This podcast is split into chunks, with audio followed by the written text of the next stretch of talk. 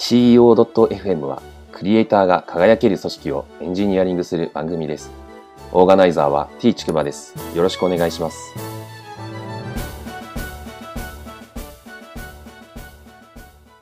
COFM 第6回です。前回ですね、第5回だったんですけれども、フィボナッチ数の回でお祝いっていうふうに言ってたのに、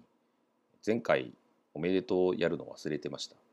フィボナッチ数って何ぞやっていう方に一応説明なんですけど前の前の数を足すと次の数になるみたいなやつで1と2が並んでたら1たす2で次が3で2と3が並んでるんで2と3の次が5みたいな感じなんですけど第5回でお祝いを入れなきゃいけなかったのに忘れてたので一応拍手しておきます。はい。続いて次回のフィボナッチ数の回は3と5を足して8になると。いう感じですね。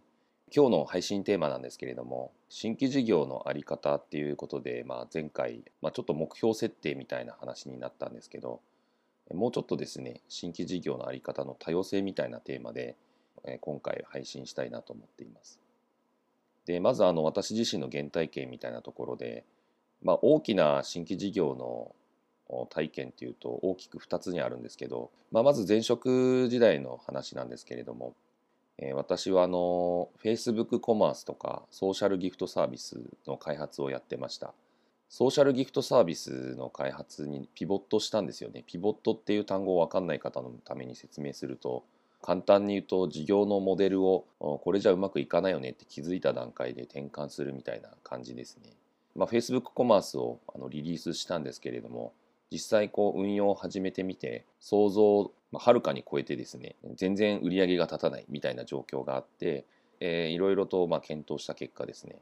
まあ、ソーシャルギフトサービスにあの転換をしようということで、まあ、ピポットしようということであのビジネスモデルを変えるわけですね。でソーシャルギフトサービスはあの要するにあの Facebook のでつながっている友人に対して住所を知らなくてもギフトを送れるっていうサービスだったんですけれども、まあ、そのサービスの開発を結構がっつりやってやったんですけども簡単に言うとですね本業の方の事業がちょっと悪化したりとかして新規事業の方に投下できる、まあ、資金が尽きちゃってですねちょっと厳しくなったっていうことで、まあ、失敗に終わるわけなんですね。後日談があって当時競合だったですねギフティという会社があるんですけれども、まあ、KDDI かなが出社出資してるところですけど確か去年ぐらいかなにあの上場な果たしててですねああ継続は力なりなんだなっていうのをなんか当時の上司と一緒にこう懐かしく振り返っていたりしました。でもう一つはあの今リブセンスでやってるイエシルというサービスですね。これもあの結構壮大なあのプロジェクトで、まあ、エンジニアが最初ですね立ち上げの時3名しかいなかったので、まあ、私含めて3名ですね。なので結構あのハードな感じでで実際の開発期間も2ヶ月半ぐらいでまあ立ち上げ特化で立ち上げたので、まあ、リソースがすごく潤沢にあったわけではなかったんですけれども、まあ、逆にあのチームメンバーには恵まれてまして、まあ、非常に優秀なメンバーに囲まれて仕事をすることができました。でまあ、この体験を通してですね新規事業ってどうあるべきなのかなっていうのをですねいろいろ考える機会があったんですけれどもまあなんか私がこの経験したどちらの2つもですね結構レバレッジをかけて、まあ、急成長を遂げさせようっていうようなこうモデルといいますかあのそういう考え方に基づいてるのかなっていうふうに思っています。でただ、まあ、クリエイティブな時代においてはですねこの新規事業の目指す方向性とか、まあ、拡大路線みたいなところが、まあ、本当に正しいんだっけっていうのもですね、うん、なんか新しく考えていかないといけないのかな定義づけをしていかないといけないのかなっていうふうに思うようになりました。スモールビジネスっていう言葉がありますけど、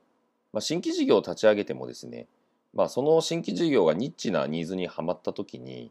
ある程度かけているまあ予算とか、まあ、人件費とかもろもろのことを踏まえた上でちゃんと黒字が成り立っていればあの持続可能なサービスと言えるわけですよね。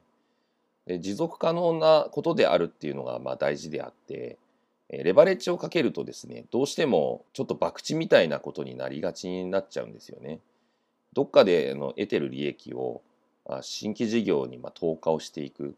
でその利益がどんどん削られていくで新規事業は一向にうまくいかないみたいな悪循環に陥っちゃうこういうのって本当に今正しいんだっけなっていうのを、まあ、ちょっとやっぱり考えるようにはなりましたね。私あのエンジニアなんであの Ruby on Rails というですね、まあ、Web のフレームワークの技術者なんですけれども、まあ、この Web フレームワークはオープンソースソフトウェア OSS でできてまして、まあ、これのフレームワークをですね、まあ、最初に開発したあの開発者のデイビッド・ハイネマイヤー・ハンソンっていう方がいるんですね。これあの頭文字を取って DHH という愛称で呼ばれている方で、とデンマーク人だったかな？ですごく有名な方なんですけれども、まあ、この方がですねすごくいいことを言っててですね、まあ、この方もあの結構ニッチな、まあ、部分とかで、えーまあ、実際に事業をやったりとかしていて、まあ、そのサービスで使う Web フレームワーク、まあ、開発に必要なソフトウェアみたいなもんなんですけれども、まあ、それをですね、まあ、開発したと。まあ、いわゆる必要発明の母みたいな感じで開発をして、まあ、実際ビジネスの方も成功してるっていう感じなんですけど、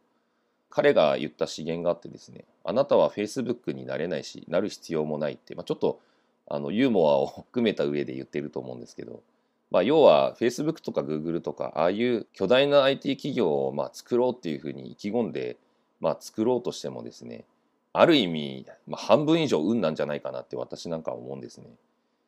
まあ、うまくいく時もあれあるだろうけれども大半あのシリコンバレーなんかでベンチャー企業に投資される企業ってほとんど、まあ、潰れちゃうんですよね。実際うまくいかないと。なんか 2B 向けのサービスと 2C 向けのサービスで大体なんか10分の1から100分の1の確率っていうふうに言われたりもしますけど、まあ、要は資金を出資する側も、まあ、10分の9は失敗するとか100分の90は失敗するっていう前提のもとで投資をしてるっていう感じなんですよね。なのでまあ大半失敗すると。まあ、そういうまあ状況、まあ、現実の中にあってまあ、Facebook や Google をですね作ろうと思ってやる必要はないだろうっていうことをまあ言われてます。まあ、これってなんかすごくティール組織みたいなあり方にもすごく通じるのかなと私は思っていまして、まあ、簡単に言うと体現相互するよりも目の前の一人の人を救おうみたいな、えー、以前の配信でも言った話と近いと思うんですけれども、まあ、そういうなんか新規事業のあり方またなんか拡大路線をどう取っていくのかっていうよりはどうやったら実際に特定の人でもいいから価値を届けられるのかみたいなことをですね真剣に、え模索していく。またその実際にそのサービスをですね使ってみてメリットを享受した人が継続的にずっとそのサービスを使えるようにならないとあんまり意味がないと思うんですね。まあ、結局そのサービスがすごく便利でもあの残念ながら資金が枯渇してクローズしましたじゃあ、まあ、継続的には使えないし結果的にその愛用してた人に迷惑かけることにもなってしまうということでまあサービスがやっぱり、まあ、新規事業がですねまず目指すべきポイントって実はあの持続可能な発展なんじゃないかなと、まあ、国連が言ってる SDGs に通じるのかなっていうふうに、まあ、個人的には思ってます。どうやったらですね継続的にサービスを続けられるのかっていうことをですねもっともっと真剣にこう考えてまたそれを行動に生かしていくみたいなことをやっていく必要があるんじゃないかなっていうふうに思っています。以上第6回でした。以上 CEOFM でした。ハッシュタグは CEOFM です。感想、ご意見などあれば Twitter アカウント t ちくばまで